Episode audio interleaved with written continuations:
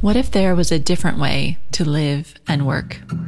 Beyond the hustle and hype, beyond the never ending race to get more, do more, be more.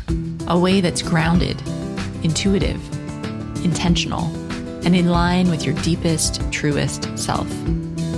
You're listening to Wellpreneur with me, your host, Amanda Cook. Together, we'll explore nature based personal growth for high achieving women I invite you to plant your feet on the earth, slow down, tune in, and get ready to create a life of meaning and magic.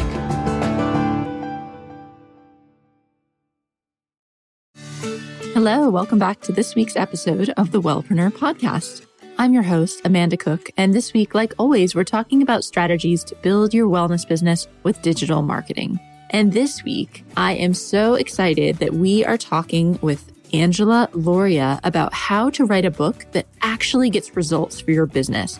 This is really different than anything else you've heard about book writing because this is not just about creating the book that's in you, but it's about strategically thinking about how can a book build your business in terms of getting more leads and inquiries, helping you get more speaking opportunities, and ultimately helping you generate more revenue. And then taking that strategic plan and matching it with what you are dying to write about and what you really want to bring out to the world, and then creating a book that meets those goals.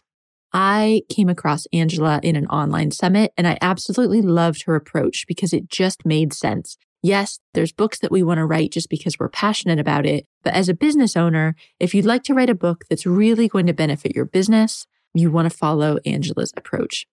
So I think you'll really enjoy this interview with Angela Lauria. And just before we get into that, I just wanted to remind you for those of you that are not total beginners, but that already have maybe a website or a landing page and have your email list set up, but feel like you're just not getting traction online, you definitely want to go download my new free guide, which is called The Missing Piece. I know when I started my own business, I felt like there was just some piece missing that if I could only find it, it would help me to actually get revenue and clients and more leads flowing through my website. And so that's what this guide is all about. I'm showing you my digital marketing system and walking you through the process to identify your own missing piece. You can get that at wellpreneuronline.com slash missing piece. And of course, you can get the link to that as well as all the other links we're going to talk about in this interview with Angela in the show notes, which you can get if you just tap on the picture of the podcast. So it'll take you to the show notes directly on your phone, which is so super cool. Or you can get them at wellpreneuronline.com slash 81. Okay, now let's listen in to my conversation with Angela Lauria.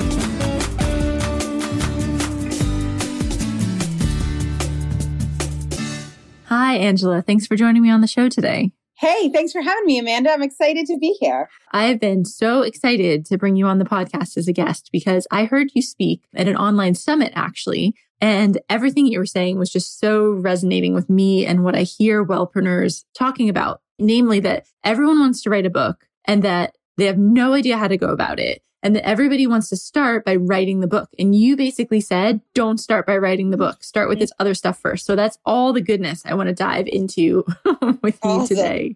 Well, like here's the thing is that writing is something that we learn to do in elementary school. Most of us wrote papers in high school or college. And so when we are starting our career as an entrepreneur, we're running a business, maybe even if you still have a full-time job, what happens is people get this idea to do a book and they think, well, I know how to write. So I should just start writing. And it seems like something you should know how to do. But there's a little more science behind writing a book that actually makes a difference than just the writing. Now, I would say if you're just into creative writing, sort of like if you were into pottery, like, sure, just write. There's nothing wrong with writing.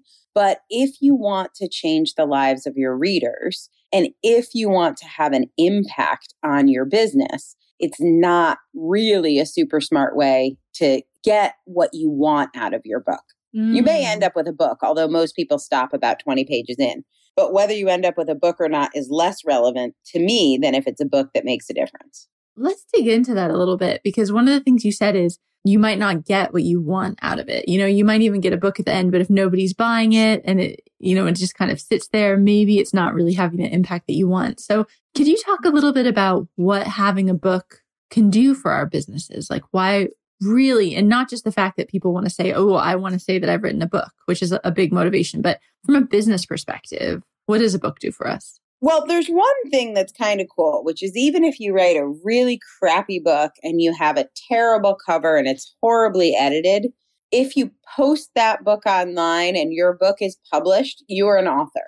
And that's a credential that can't be taken away from you. And so even if you do a terrible job and you finish, there is the upside that you get to say you wrote a book.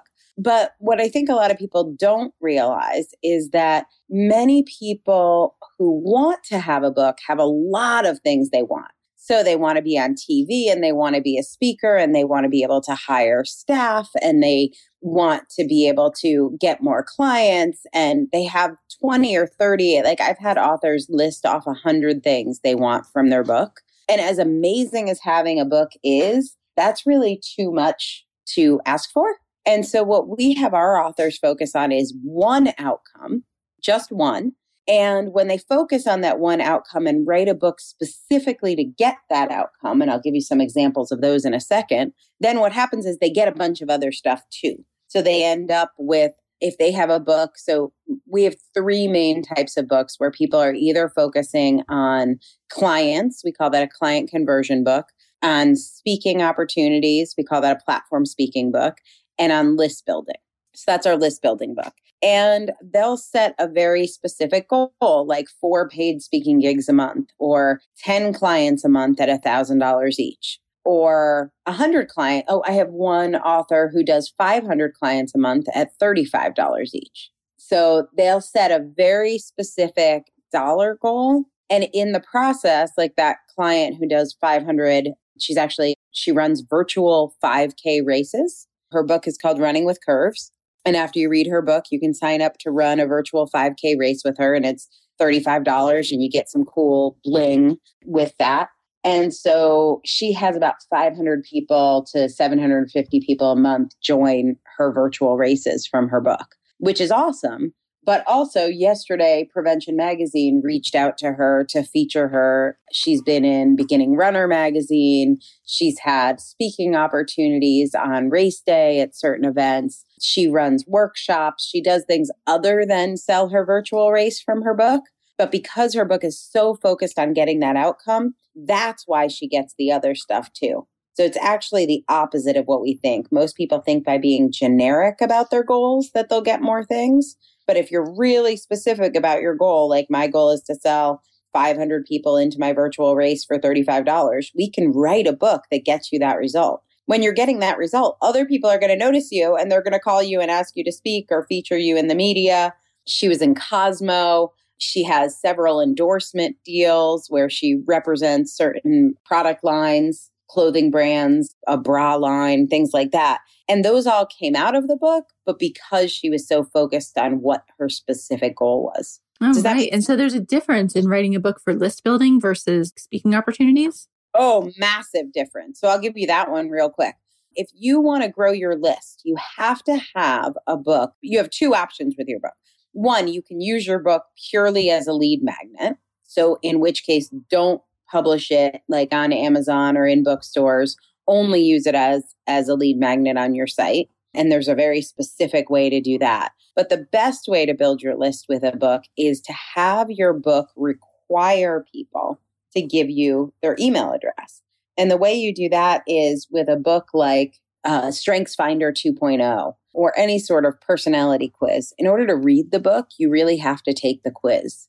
So if you had a fitness program you might have required videos that are part of the book that the only way they can really read the book is if they go to your website and watch the video. And to watch the video, they need to give you their email address. That's how you set up a list building book. Mm, good plan. That might get you hired as the speaker, but probably not because it's probably much more practical. Like if you think about a book describing different personality types, that doesn't really want to make me hire that person as a speaker.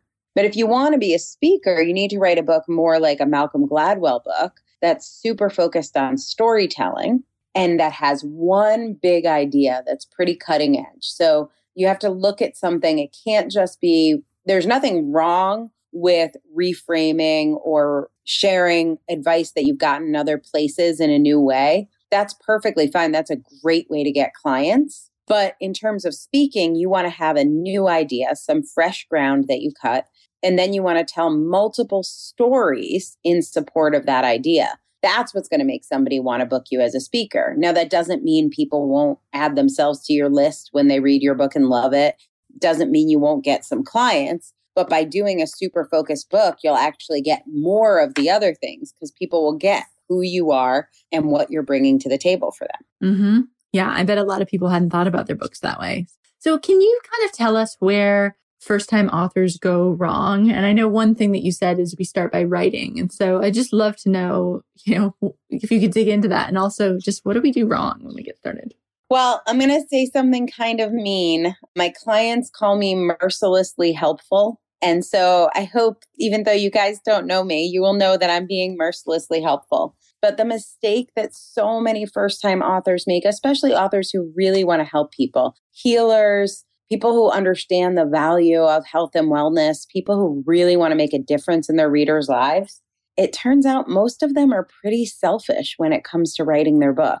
And I know that they get hurt when I say that, eh, or they think I'm not talking to them. But if you really think I'm not talking to you right now, I'm probably talking directly to you. Because I think the most selfish thing we do as authors is when we try to tell people all the stuff we know, like how awesome it is to go green or how awesome it is to eat vegan or all the things that we've learned for ourselves when we try and push those things on our reader without really understanding where our reader is and what their problem is and how to get them to join up with us, how to meet them on the path instead of trying to like stuff our good ideas down their throat.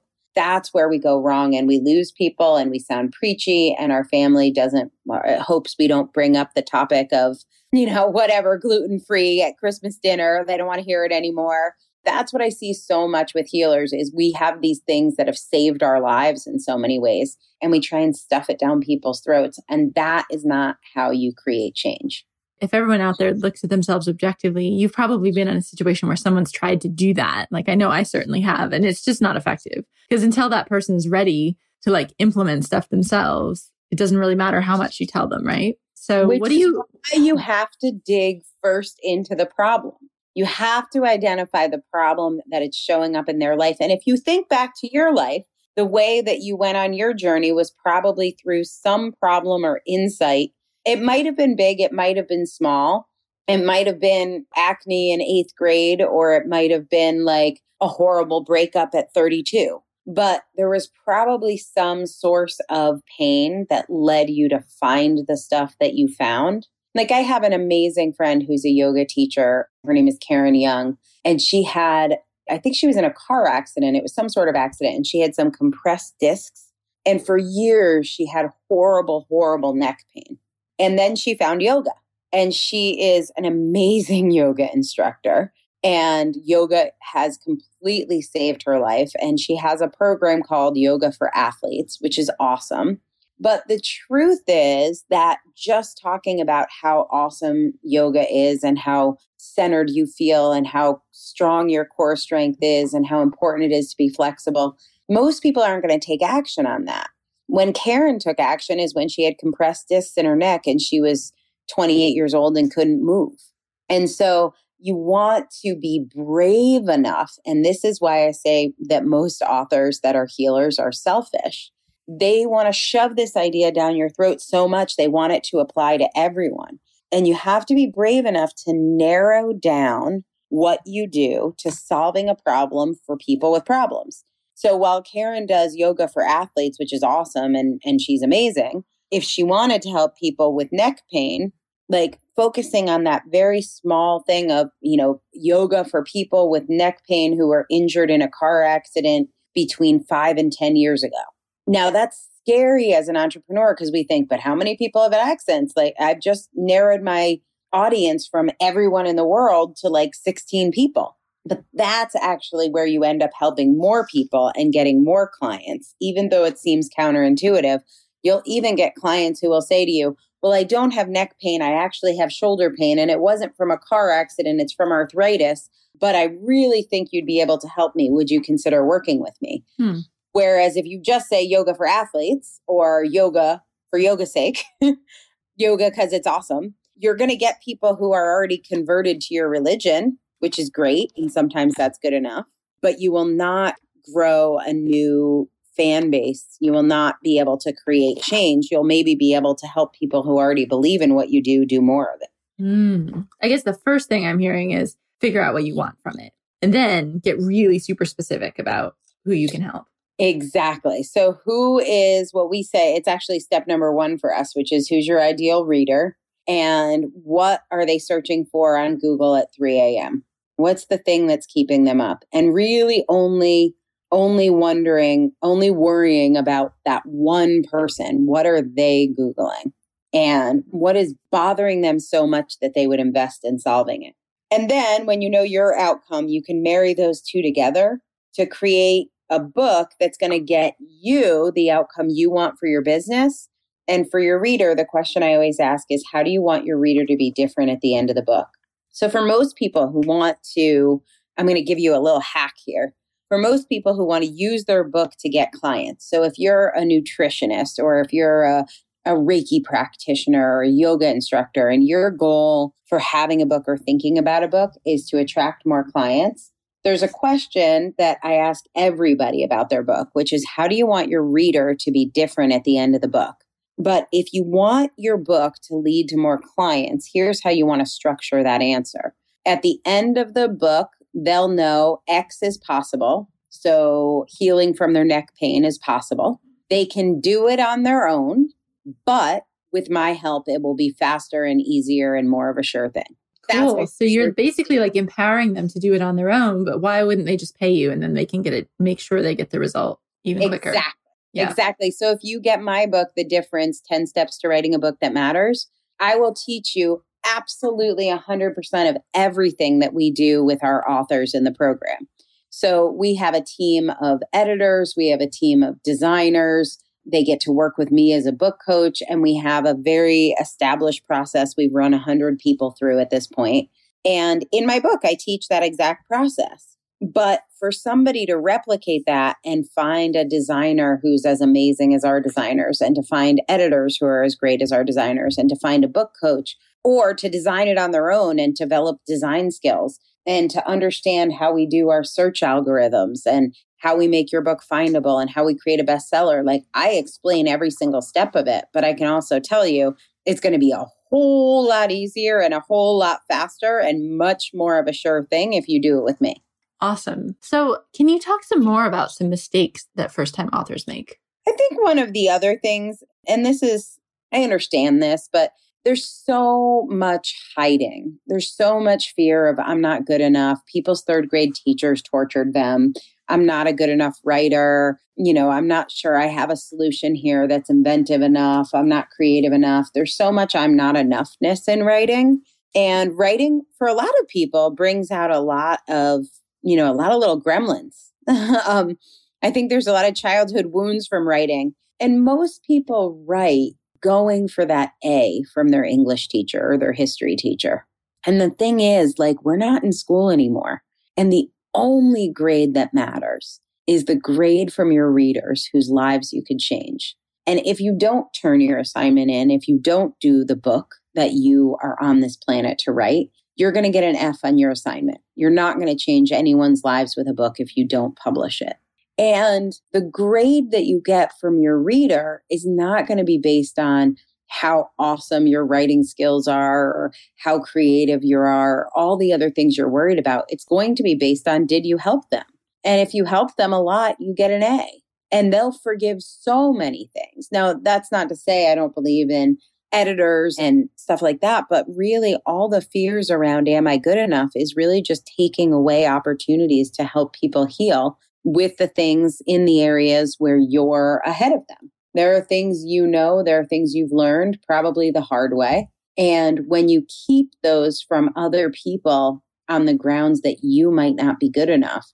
It seems to me like that's really you're evaluating yourself by a standard that your reader would never evaluate yourself from. If they're in pain, if you've had neck pain for seven years and someone's sitting on the answer and they don't give it to you, how do you justify that? Because I didn't think I was a good enough writer. It just doesn't add up. Mm-hmm. Oh, thank you for saying that. Yeah, because I think we can just hold ourselves back so much and you know it's not perfect enough and oh i don't have a budget to make it look so professional and mm-hmm. professionalism is a huge hang up that i see that people get so caught up on oh it has to look super professional or it's not professional enough and i love that you said it's your duty if you've got something that can help people it's your responsibility to put it and out there. You like if you met that person in five years, like you figured out this thing, how to heal from a breakup or how to solve, you know, leaky gut syndrome or how to recover from years of Lyme disease. Like if you figured this thing out and you were to meet somebody in five years who's been suffering with the thing you know how to fix for sure. And you meet this person, she's like, oh my God, I've had Lyme disease. I didn't even know it it's been 20 years, but I didn't even realize I had it. And I've been in so much pain and my joints have been aching and I've had all these problems. And I finally just figured it out. And if you knew, if you're across the table or eye to eye with this person and you knew you could have solved it five years ago, but you just weren't brave enough to risk somebody saying you're not a good writer, how do you respond to that person? Like, how do you not say back, like, oh, I'm sorry? like, mm-hmm. I could have solved this for you five years ago, but I was worried you would think I was a bad writer. Yeah, when you put it like that, it uh, really puts it into perspective, I think. yeah. So, what about writer's block? And I think people have a lot of resistance. Maybe it's because you were saying, like, we're trying to write for the A and we're trying to write for the teacher. Mm-hmm. But, you know, you have those moments, even people that love to write, where you just get resistance. So, what do you recommend in that situation? Okay. So, here's my take on writer. Mm. I have a long history of struggling with my weight. And I used to feel good on days when I didn't overeat and bad on days when I did overeat. And then I learned this trick, which was that overeating was a sign from me to me to get my attention. And now when I overeat, I'm fascinated because it doesn't happen that often. So I'm like, oh, what's going on for me? What am I afraid of? What am I blocking? What do I not want to hear? Who am I mad at that I haven't, you know, expressed that or processed that anger? So when I overeat now, I get really excited because I know that it's a sign and I know exactly what to do with that sign. And that to me is what writer's block is writer's block is something to lean into, not to be afraid of, because it's a message from your inner author to you about something you're missing with your book. Maybe it's an opportunity to go deeper. Maybe you're being shallow and not showing up as authentically as you can. Maybe there's another topic you're supposed to be writing about in the book in general or on this specific day. But if you can lean into your writer's block, and we have lots of tools for our authors to do that, but the one I would give your listeners right now is just with your dominant hand, write, What is my writer's block trying to tell me? And with your non dominant hand, I do this on a typewriter because I'm a cheat, but I'll type just with my left hand and get that answer to what is this writer's block trying to show me? And when you type with your non dominant hand, you obviously can have less of a flow, but you can also bullshit yourself less, which is what I like about it. And so when you ask yourself that question and get still and centered, I bet you will be surprised to find out your writer's block is actually the greatest gift you have as a writer and not something to be afraid of. So let's shift to the other side of the whole book writing process, because I know that writing the book is just a fraction of actually what you need to do with the book. So, can you talk a little bit about the whole idea of book launches? Yeah, I can, but I want to say this 1st mm-hmm. So, writing your book is about 20% of the effort of having a book, the actual writing process. But the way you write your book and everything that happens before you're published controls about 80% of your success. So, what I hear people say a lot, and if you're a listener and you've said this, um, I want you to check yourself here and make a little note in your journal or your computer. Most people say is I just want to focus on writing the book. And when I get the book written, then I'm going to do the marketing. And very often they'll even tell me they're ready to spend money on marketing. They're going to hire a publicist. They're going to do one of those fancy book launches. They're going to spend money on a marketing coach, but they're going to do that after they write the book. And here is the problem with that 80% of your marketing is in your book, your title, your chapter titles, the offers that you put inside your book, the type of book you write, the way you write it, the cover design. All those things are locked when your book is done. And so if you have the wrong book, you could do all the marketing in the world. You could have a $30,000 a month marketing budget and you're not going to get nearly the amount of juice that you would if you wrote the right book. You'll get a fraction of that, probably about 20%. So that's the first thing to know about launches. It's not just about doing the marketing right, it's about having the right book to market. Does that make sense? Mm-hmm, totally. So, when it comes to launching your book, one of the things I think a lot of people don't know is that the bestseller thing you hear all the time like i'm a bestseller or this person's going to make me a bestseller or this person has a bestseller blueprint program but a lot of people don't realize why that's important most people think they want to be a best seller because it means you sold the most books and therefore you got the most revenue. That is not the truth. That is not at all what bestseller means. So so being a bestseller has a couple different components to it. When you see the New York Times bestsellers, many of those bestsellers are calculated campaigns with a completely different outcome than book sales in the short term. What I mean by that is a New York Times bestseller, in most cases, will invest between a quarter of a million and a half a million dollars to ensure that they get on the bestseller list. And there's a very specific process for that. And by selling those books up front. The it's roughly 50,000 books that will get you on the best the New York Times bestseller list. Anywhere between 35,000 and 85,000 depending on when your book comes out. Those book sales by essentially paying for those book sales and the marketing campaign to get those book sales up front, the author loses a tremendous amount of money on. But what they get is momentum and recognition which could help them sell their company, which was the case for Tim Ferriss when he did his um, bestseller launch with Four Hour Work Week. He had a supplements company. And by raising his profile with the Four Hour Work Week, he didn't make money on that book at first. But what he did do was sell his supplements company and then build a huge platform. And now he sold books on the back of that, but it was about a half a million dollar investment.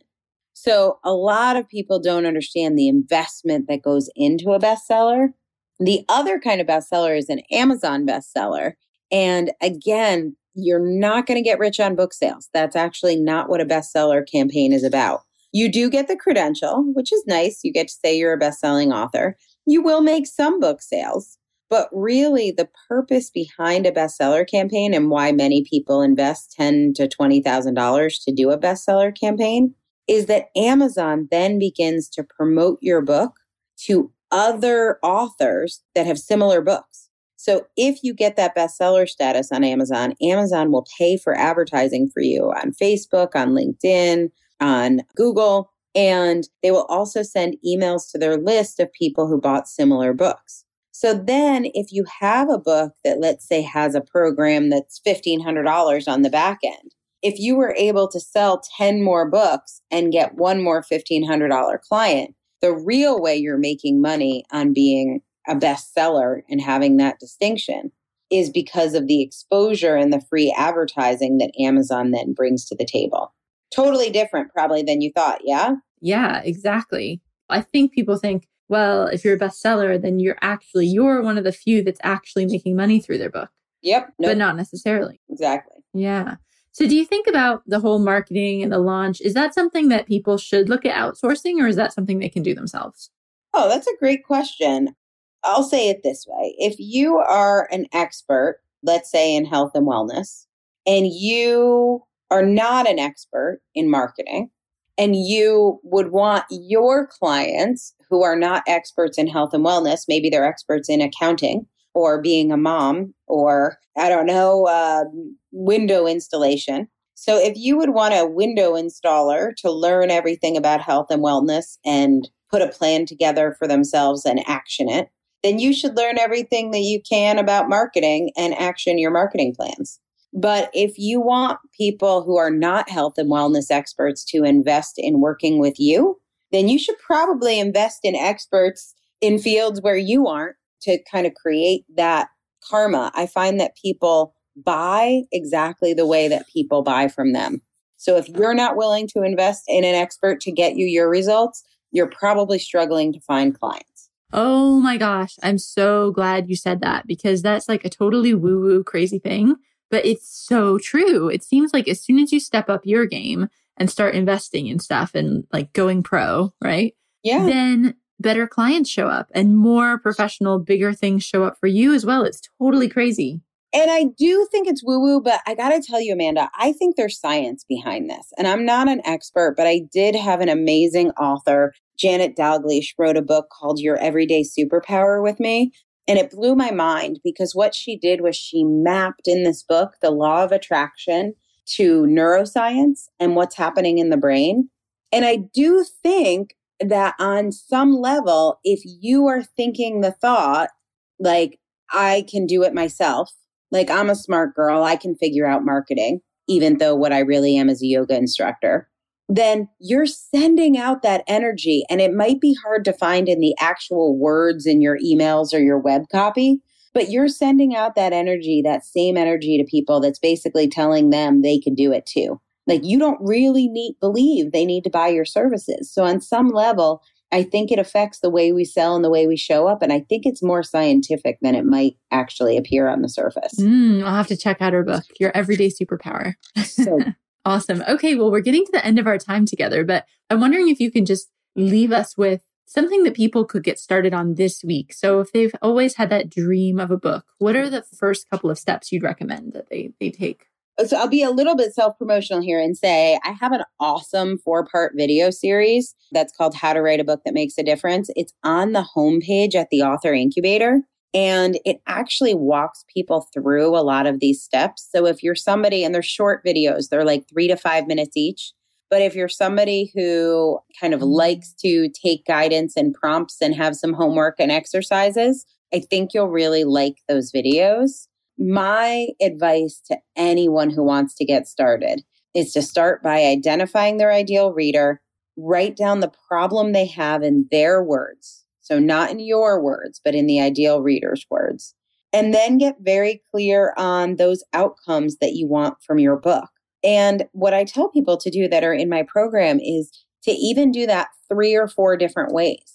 So, imagine you wanted platform speaking would you be solving the same problem for the same person? How might that book be different? Because once you can just practice with the different types of books and solving a specific problem instead of telling your life story or sharing everything you've learned over 20 years of taking certification programs, once you can start thinking like that, it's a muscle that you get to really practice and you get to realize you can write multiple books. Your first book doesn't have to be your last once you know how to set up a, a book in a way that's going to get you your results. Cool. Thank you. And tell us about your book, The Difference. Yeah, so it's on Amazon. If you email me and you mention Wellpreneurs in the subject line, I will send you an ebook version. It's called The Difference 10 Steps to Writing a Book That Matters. And in it, I really do teach the exact process we go through with each and every one of our clients.